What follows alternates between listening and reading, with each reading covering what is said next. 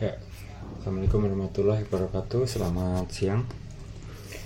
Oke, kali ini saya akan membawa kita, termasuk saya juga ini ya, untuk me- mengulas ya, untuk mengetahui kondisi eh, geologi dan hidrogeologi di beberapa kota. Ya, jadi kotanya itu ada tiga. Nah ini ya. Jadi ada Bima di Nusa Tenggara Barat, ada Manado di Sulawesi Utara, dan Pontianak ya di Kalimantan Barat. Nah eh, kegiatan ini berkaitan dengan eh, hibah penelitian dari Dikti yang bekerja sama dengan beberapa universitas di luar negeri ya, berkaitan dengan pemukiman kumuh. Jadi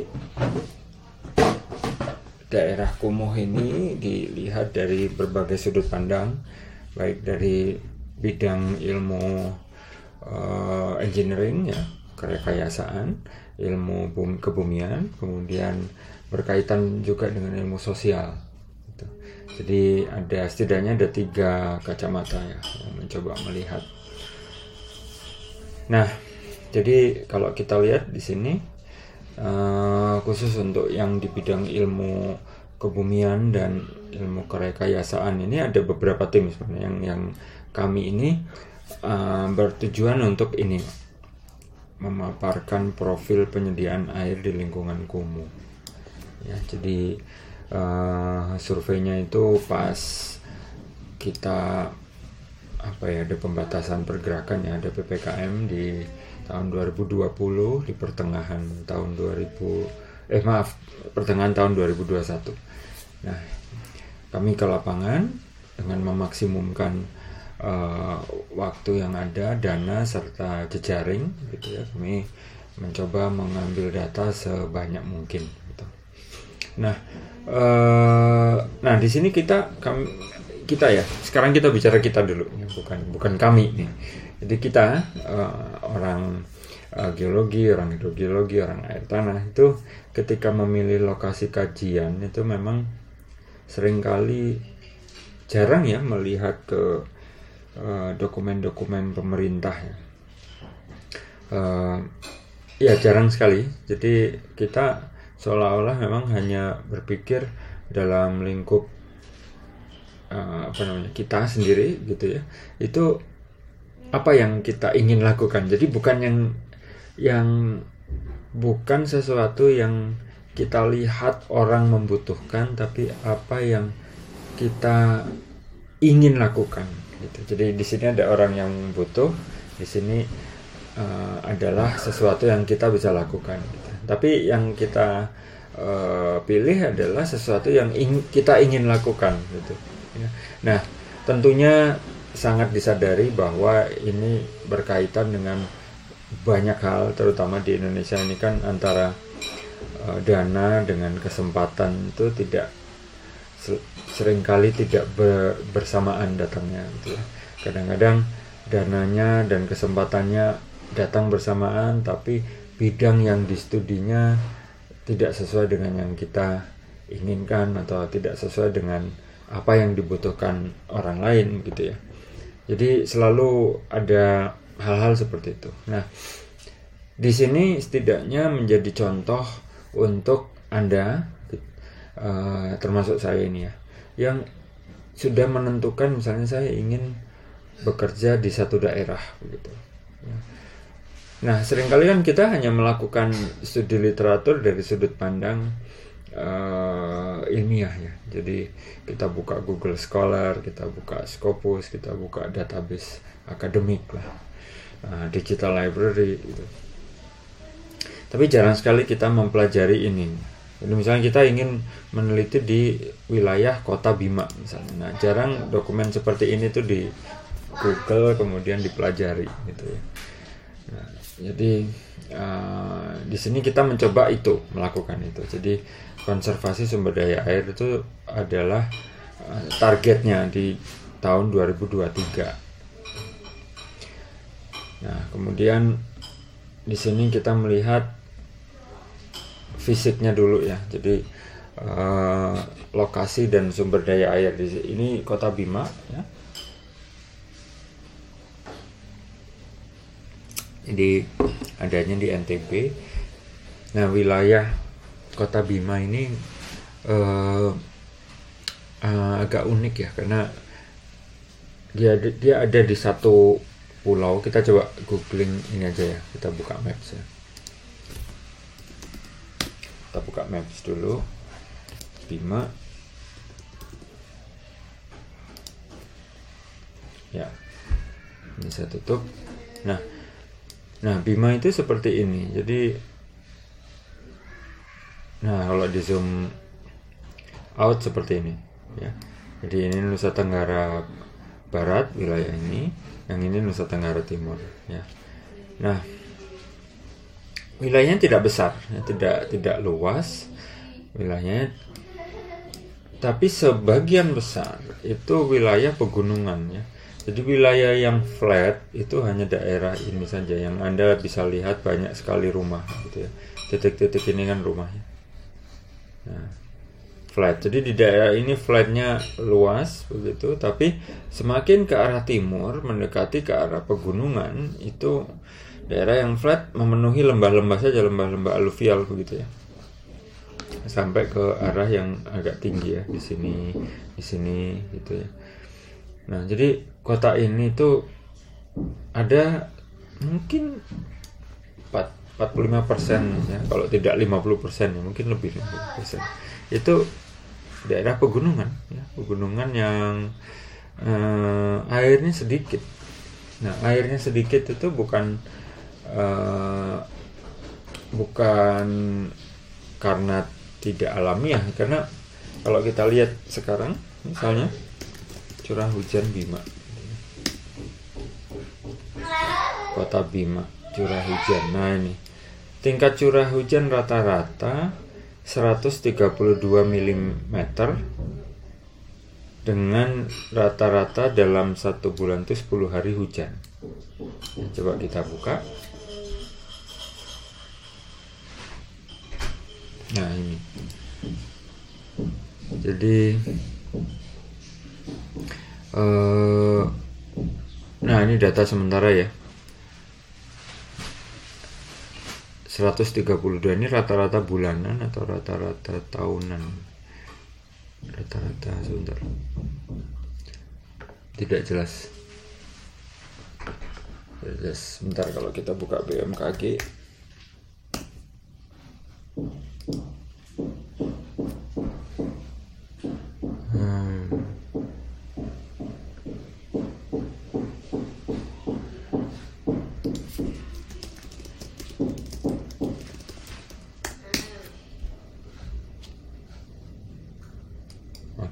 Nah, sering kali begini ya, ketika kita membuka satu uh, platform, ya, apa pun itu, mau punya pemerintah atau bukan, itu sering kali kita uh, sulit menemukan informasi yang kita perlukan, gitu ya.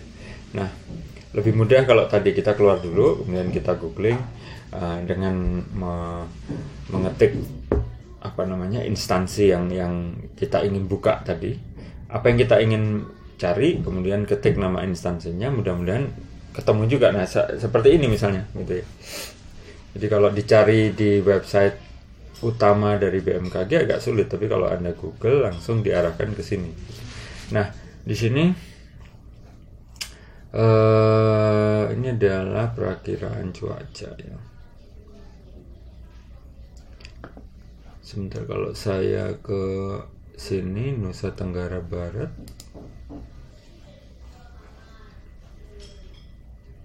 nggak ada datanya sebentar oke okay. nah agak masih agak sulit saya menemukannya nah sebagai last resort ya percobaan terakhir tuh biasanya saya mencari dokumen pemerintah yang namanya kota Bima dalam angka. Nah, da setiap daerah pasti punya, baik dalam dalam skala kota, kabupaten, provinsi, ya itu ada. Misalnya Jawa Barat dalam angka kota Bandung dalam angka. Nah ini kota Bima dalam angka.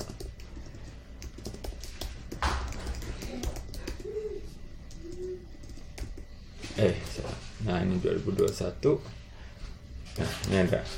Mudah-mudahan ada. Mudah-mudahan ada. Saya perbesar ya. Hmm, unduh publikasi oh kenapa harus minta email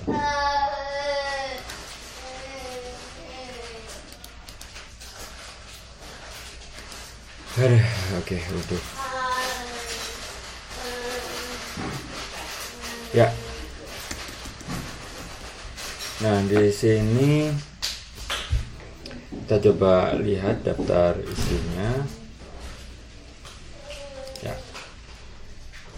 Nah, ini ada di geografi iklim halaman 1. Oke, sekarang kita scroll ya halaman 1.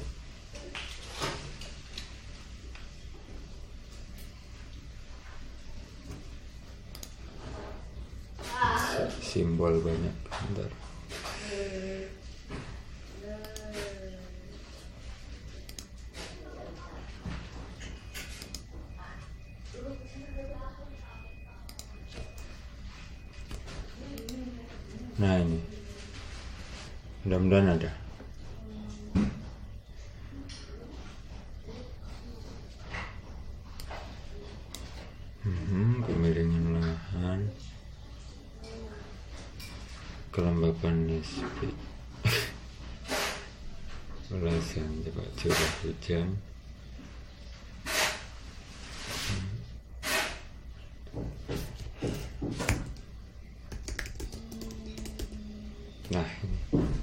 curah hujan.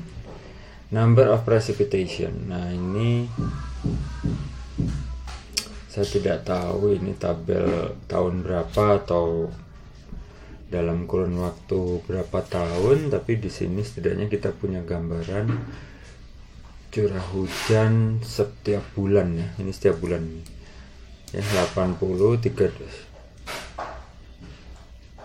sorry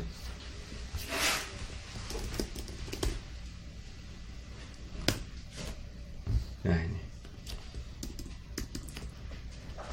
curah hujan ya Nah, 80 327. Nah, sekarang kita coba bandingkan dengan Kota Bandung. Curah hujan Kota Bandung. Nah, ini kita saya coba mendemokan ya. Apakah dokumen yang sama itu ada? Kota Bandung dalam angka. Nah, ternyata ada. Jadi ini merupakan salah satu sih uh, referensi yang bisa kita pakai gitu ya. Mana Anda harus memasukkan email saja ya Pak, masukkan saja email Anda begitu. Nah, sebentar saya ini lagi curah hujan.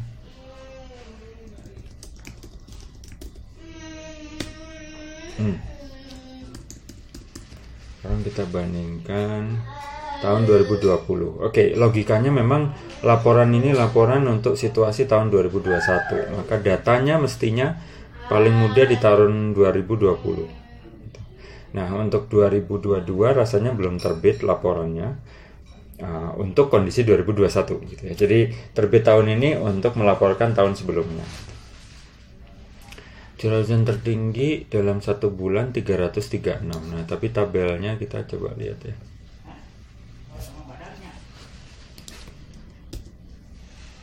Barangkali ada tabelnya. Nah, ini setidaknya ada grafiknya. Jadi ada yang bentuknya grafik ada yang bentuknya tabel ya. Jadi ini tahun 2020 kita bandingkan. Nah anda bisa lihat ini 200 300 200 ya ini jelas yang di bawah 100 itu hanya ada 1 2 3 4 4 bulan. Sekarang kalau uh, kota Bima ini bahkan ada yang 0, ada yang 0 ya. Jadi memang terbatas. Jadi anda bisa bayangkan ada di satu lokasi misalnya kota Bandung ya atau yang sejenis Bandung karakternya angka-angka ini itu berisi tabel ini berisi angka yang mayoritas di atas 100 bahkan di atas 200 yang di bawah 100 ya tapi masih ada hujan sampai 30 kalau tidak salah tadi 30 mm sebulan itu eh, empat bulan saja. Nah di sini yang 30-an itu ada satu, dua, tiga, tiga bulan, ya ditambah 80 ini di bawah 100 mm ya. Tapi yang mendekati nol coba anda lihat satu, dua, tiga, empat, empat bulan itu mendekati nol. Ya, jadi sangat apa namanya ya sangat wajar kalau mata air di sini sedikit ya, dan kalaupun muncul debitnya tidak besar dan sangat mungkin dia tergantung dengan musim. Jadi dia hanya hanya di musim hujan saja mata airnya muncul gitu ya. Ditambah lagi laporan dari tim survei bahwa di daerah kota Bima ini ketebalan tanah ya ketebalan tanahnya tuh tipis gitu jadi tanahnya itu tipis-tipis jadi di daerah pegunungan ini tanahnya pun tipis-tipis jadi tanah itu kan lapisan yang kita bisa andalkan ya terakhir yang bisa kita andalkan untuk dapat menyimpan air setidaknya di musim hujan itu pun tidak bisa. Oke. Nah sekarang kita coba uh, uh, Pontianak. Ya. Jadi ingat tadi kota Bima, Pontianak, satu lagi Manado. Kita lihat. Ini sekaligus mendemokan cara mencari data, ya. Sekaligus karena sering kali kita seperti tadi saya harus beberapa kali cara agar tabel yang saya mau itu muncul. Seringkali kita kurang kurang apa kurang sabar dan tidak ngulik gitu. Nah, sekarang kita coba curah hujan kota Pontianak dalam angka. Nah, sekali lagi tahun 2020. Nah, sekaligus ini ya saya buka. Eh, maaf, maksudnya ini 2021. Yang ini saya tutup jadi nah ini curah hujan eh, tahun 2017 sampai 2019 nah kalau di Pontianak bagus angkanya apa? Jauh lebih tinggi dibanding kota Bima tadi ya. nah seperti ini angkanya. Jadi banyak angka-angka yang di atas 100 ya. Nih angka-angka yang di atas 100 banyak sekali. Yang di bawah 100 itu hanya ada 1 2 3 4 dan 4 bulan 5 bulan itu pun terdistribusi di tahun 2018 sampai 2019 nah untuk ininya sendiri yang tahun terakhir ya 2020 seperti biasa kita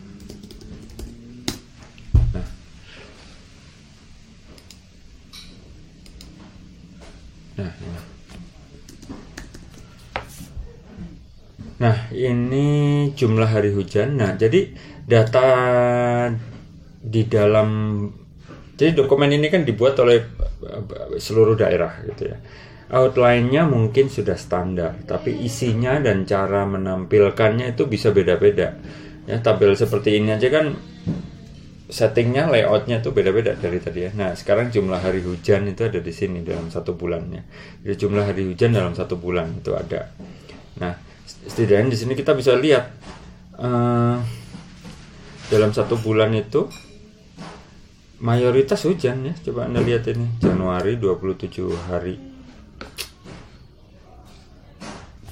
sorry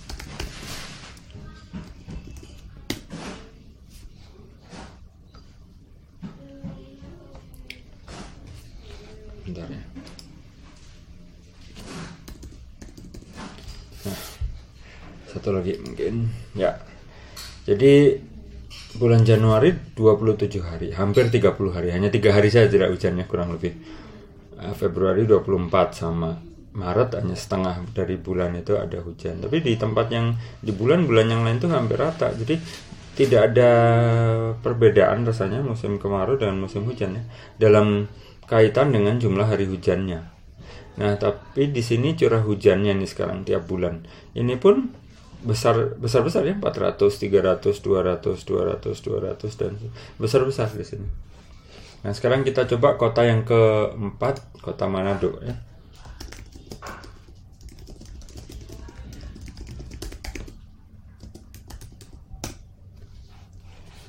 Oke. Okay. kita buka. Nah untuk yang begininya seragam. Nah jadi dokumen-dokumen seperti ini itu bisa menjadi salah satu referensi anda terutama yang temanya itu tidak berkaitan dengan uh, apa tema-tema eksplorasi ya. Jadi kalau tema-temanya lebih kepada lingkungan, uh, kemudian kualitas air, suplai air, uh, mangrove, uh, tata guna lahan, ya, yang berkaitan dengan lingkungan, maka dokumen daerah dalam angka itu menjadi bisa menjadi salah satu referensi. Coba kita find curah hujan. Nah, nah di sini hmm, jumlah hari hujannya ini relatif lebih rendah dibanding Pontianak tadi, ya. Coba kalau yang Bandung tadi jumlah hari hujannya bagaimana? Oke, ini Bandung. Nah, masalahnya Bandung tidak ada eh, jumlah hari hujan. Nah, ini kan apa ya bukti tidak standar tadi ya beda-beda semuanya. Nah ini ada iklim sebentar. Ini yang Bandung ya kita balik sebentar ke Bandung. Kecepatan angin, tekanan udara. Oke ada. Hmm. Saya koreksi ada nih tabelnya. Nah di di sini kota Bandung malah tidak setinggi uh, Pontianak ya untuk frekuensi hari hujan dalam satu bulan. Anda bisa lihat nih. Yang cuma 9 hari, 8 hari itu banyak sekali. Dan curah hujannya juga uh, tidak seperti Pontianak juga. Jadi rasanya Pontianak masih menjadi yang paling tinggi ini Pontianak ya. Lihatin jumlah hari hujannya tidak ada yang kurang dari 10 hari. Nah, kemudian ada curah hujan di sini. Nah, rasanya dengan data ini pun kita bisa ya mencoba bermain-main dengan data di awal gitu ya. Misalnya kita di daerah Bima misalnya. Nah, bisa tidak kita buat grafik antara jumlah hari hujan dalam satu bulan dengan ininya curah hujannya gitu ya. supaya kita tahu sejauh mana hubungan antara jumlah hari hujan dengan dengan ini dengan apa namanya dengan curah hujan milimeternya dalam milimeter karena bisa saja kan hujan turun hampir setiap hari tapi hanya gerimis gitu ya. tapi ada juga mungkin daerah yang hari hujannya itu hanya separuh bahkan mungkin kurang ya dalam satu bulan tapi curah hujannya tinggi-tinggi gitu dalam sekali hujan itu ya. Nah ini menurut saya bisa jadi permainan uh, uh, analisis data di awal ya sebelum ke lapangan. Gitu. Nah jadi di tahun 2002 sekarang 2022 berarti tahun 2021 kita bisa ambil 2020, 2019, 18 dan seterusnya ke belakang. Mungkin dalam 10 tahun ke belakang kita coba buat grafiknya begitu. Itu rasanya akan akan bisa jadi salah satu ini ya apa namanya? Rasanya kita bisa menggunakan analisis yang yang yang dihasilkan dari grafik itu gitu. jadi bisa saja antara jumlah hari hujan dengan curah hujan itu tidak ada hubungannya. Ada yang mungkin hubungannya bagus sekali gitu ya. Ketika jumlah hari hujan dalam setiap bulan itu tinggi curah hujannya juga tinggi. Nah barangkali ada yang tidak berhubungan. Nah rasanya grafik-grafik seperti itu jarang sekali saya lihat ya. Contoh yang ini yang Manado nih ini yang Manado nah, coba kita lihat lagi sebentar yang Pontianak. Itu ini lihat angkanya ya. Mayoritas di atas 20 hari hujan dalam setiap bulan. Nah yang Manado jumlah hujan Nah ini bervariasi ini mirip-mirip Bandung ya. Mirip-mirip Bandung. Jadi yang di bawah 20 hari ada beberapa banyak. Tapi tidak ada yang di bawah 10 ya. Contoh yang Bandung tadi ada yang di bawah 10 ya nah jadi kan situasi distribusi dan besarnya angka ini rasanya bisa ini kita buat satu apa keterkaitan gitu ya. Kalau anda berminat ini. Ini kan mau ada event mungkin untuk IAGI gitu ya itu mungkin akan akan bisa itu kita lakukan kalau anda berminat ya. Jadi kita bisa secara bersama menggali data setidaknya empat kota ini saja lah gitu ya. Lima ditambah Bandung gitu ya.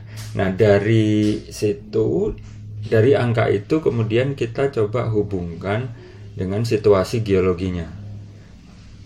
Ya. Jadi dari situasi hujan, ya, cuaca, jumlah hari hujan, hubungkan dengan milimeter apa namanya curah hujan.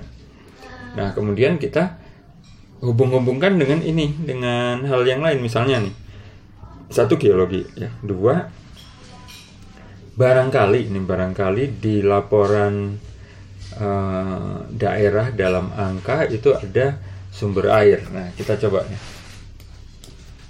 kalau misalnya saya ketik mata air ya kenapa mata air bukan sumur? Karena mata air itu adalah sumber air yang alamiah muncul gitu ya munculnya alamiah bukan sumur karena kalau sumur itu bisa saja makin banyak orang sumurnya makin banyak tidak harus berhubungan dengan kalau sumurnya banyak berarti potensi airnya besar ya tidak harus begitu tapi bisa saja sumur itu banyak karena penduduknya lebih banyak ya karena sumur harus dibuat oleh orang Ya. Kita yang membuat sumur. Kalau mata air kan dia muncul secara alamiah. Jadi kalau ada daerah dengan mata air banyak, maka lebih pasti potensi airnya besar. Ya, dibanding daerah yang jumlah sumurnya banyak. Gitu. Nah, kalau di Manado ini rasanya nggak ada coba kalau Nah ini enggak, jadi di, di apa laporan ini tidak ada. Sekarang coba ke Pontianak. Saya agak ragu Pontianak karena daerahnya flat ya. Tidak ada.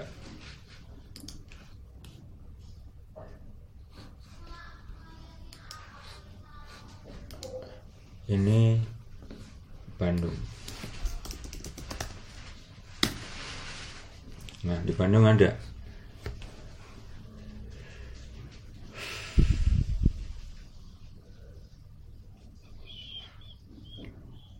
Tapi kenapa dia bandingkan dengan daerah lainnya?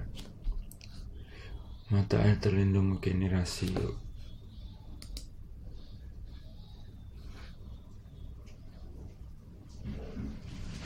Oke ini rasio. Jadi yang dimunculkan di sini adalah rasio antara mata air yang terlindung dengan mata air yang tidak terlindung. Nah, ini bukan angka hasil observasinya ini rasio ini hasil pembagian kalau kota Bima coba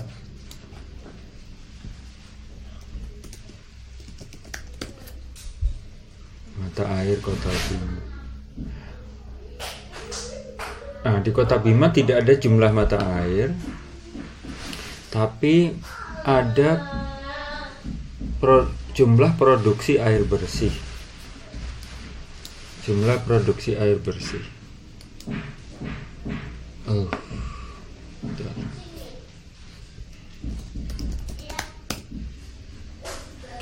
jumlah produksi air bersihnya ada jadi dari mata air itu 99 meter kubik. 99 ribu ini mungkin ya. 99 ribu meter kubik. Ya. Tahun 2017 100 108 ribu meter kubik. Ya rasanya ribu ini. Ya rasanya ribu karena kalau dijumlah ya jadi begini ya ada angka uh, juta gitu. Karena kalau ini koma mestinya kalau dijumlah tidak begini. Nah ini masalah konvensi untuk menulis angka juga tidak seragam. Di sini bahkan tidak ada. Ini simbol ribuan dan simbol desimal ya. Tapi rasanya ini ribuan. 168.000 meter kubik 228.000 meter kubik nah cuman di sini ada ada sebentar ada air tanah jadi dia memilah antara mata air dan air tanah. Jadi bisa jadi, bisa jadi yang air tanah ini adalah sumber air yang dipakai pam tapi melalui sumur. Kalau yang mata air, sumber air yang dipakai pam yang berbentuk mata air. Jadi dalam laporan ini dipisahkan antara sumber air PDAM dari sumur dan dari mata air. Ya. Nah, tapi di sini di tahun 2020 angkanya hanya ratusan. Ratusan kubik. Rasanya tidak mungkin juga dari ratusan ribu drop turun besar sekali sampai hanya ratusan. Jadi rasanya ini koma mungkin ya. 99 koma 108 koma. Ya kan? 168 koma. Jadi sepertinya begitu.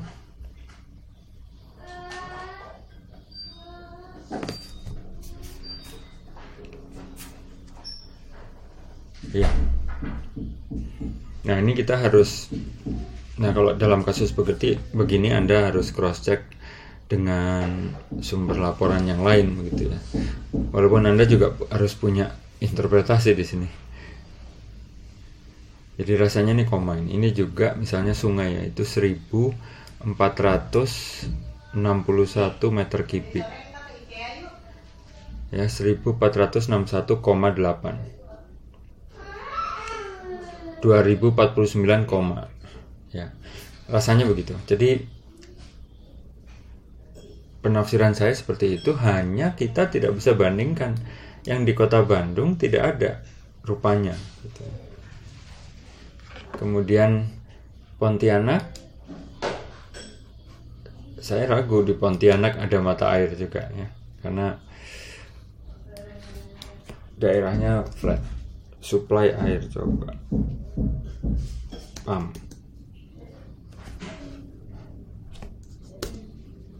Kalau saya cari PDAM apa yang muncul di sini?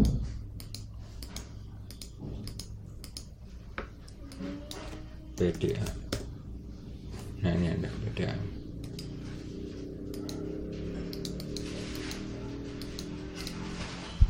ini PDAM ini air yang disalurkan lewat PDAM di Pontianak. Ini jumlah bayar membayarnya jumlah pelanggan. Tidak ada jumlah titik. Manado sama sekali tidak ada. Nah jadi rasanya sih bisa ini kita mencoba membandingkan karakter dari lima kota ini ya. tentunya berdasarkan data dari berbagai sumber ya. Kalau cuaca bisa dari laporan ini dan dari uh, eh, BMKG kemudian geologi bisa anda buka dari geologi regional. Mata air ini yang yang anda harus cari karena di peta hidrogeologi regional rasanya tidak ada titik mata air tidak ada titik mata air. Jadi anda mungkin harus mencari laporan penelitian yang mencari mata air. Kita coba kalau Manado itu ada tidak? Jumlah mata air kota Manado.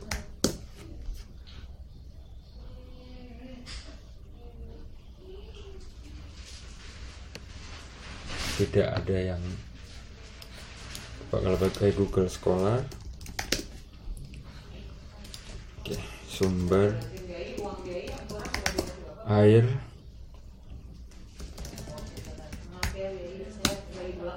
sumber air kota Manado.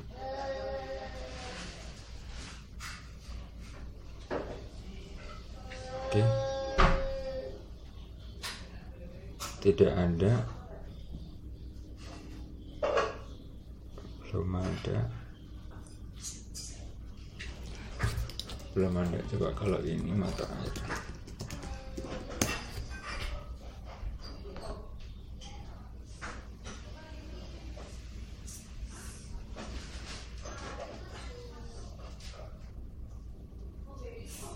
belum ada yang yang prospek. Coba kalau hidrogeologi kata Mando nah ini lumayan coba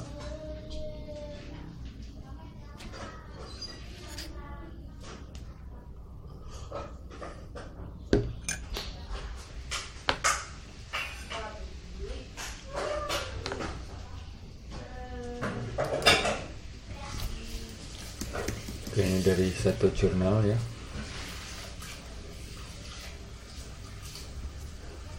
Mudah-mudahan bisa dibuka nih.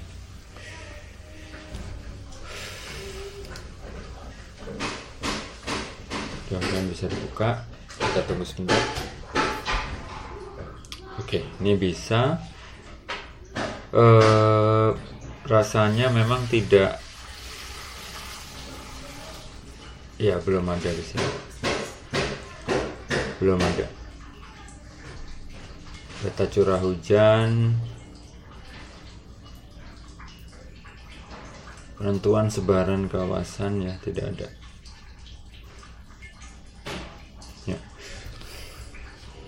ya kita ikuti saja. Kalau ada ada. Kalau tidak ada ya kita bilang tidak ada gitu ya. Tapi intinya kita ingin bisa membandingkan kita kembali ke sini. Kita ingin bisa membandingkan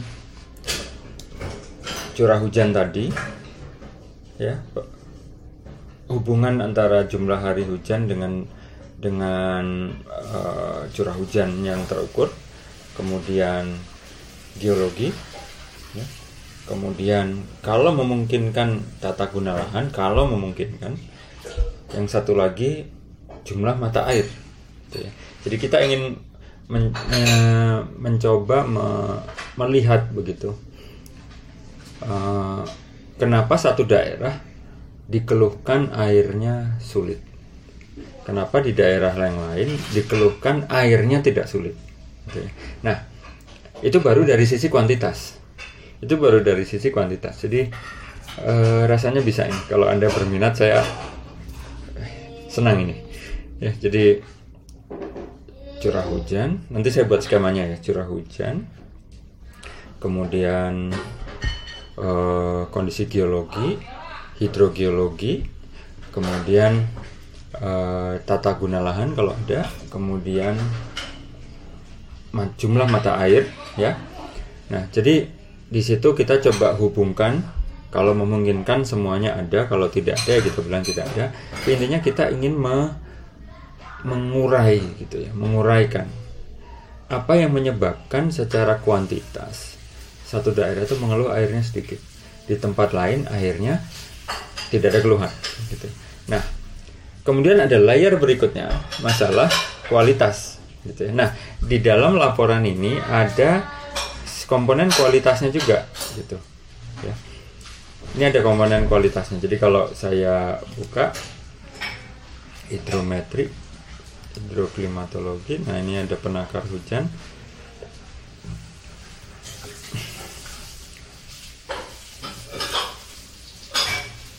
Nah ini beberapa analisis yang kita lakukan ya. Tapi belum melampirkan apa yang ada di kepala saya tadi yang sudah saya sampaikan ya. Kemudian isu strategis tipologi deskripsi kondisi existing dan isu strategis nah Oke, di sini kota. Nah, ini rangkumannya. Jadi kalau di kota Bima itu ini adalah rangkuman situasi uh, di lapangan ya, mencakup geologi dan hidrogeologi. Kemudian uh, ini masih Bima ya, Bima. Jadi ada endapan pantai, ada geomorfologi yang bergelombang mulai perbukitan di daerah yang daerah timur tadi ya kemudian ada yang vulkanik ya kemudian Nah, ini beberapa hal yang sifatnya kualitatif nih ada di sini. Jadi air itu digunakan oleh warga untuk apa? Gitu.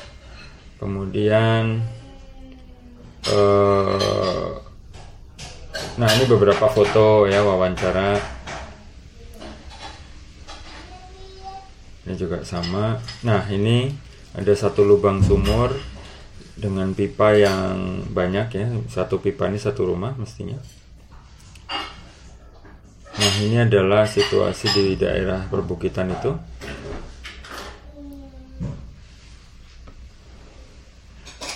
kuantitas air tanah kualitas air tanah ya ini ada analisisnya. Nah beberapa isu ini kan kita bisa tarik ya. Nah kalau yang saya tadi sampaikan kita belum akan sampai ke sini gitu ya karena tidak kita tidak ke lapangan. Tapi kita bisa membuat hubungan ya dari sisi fisik dulu gitu.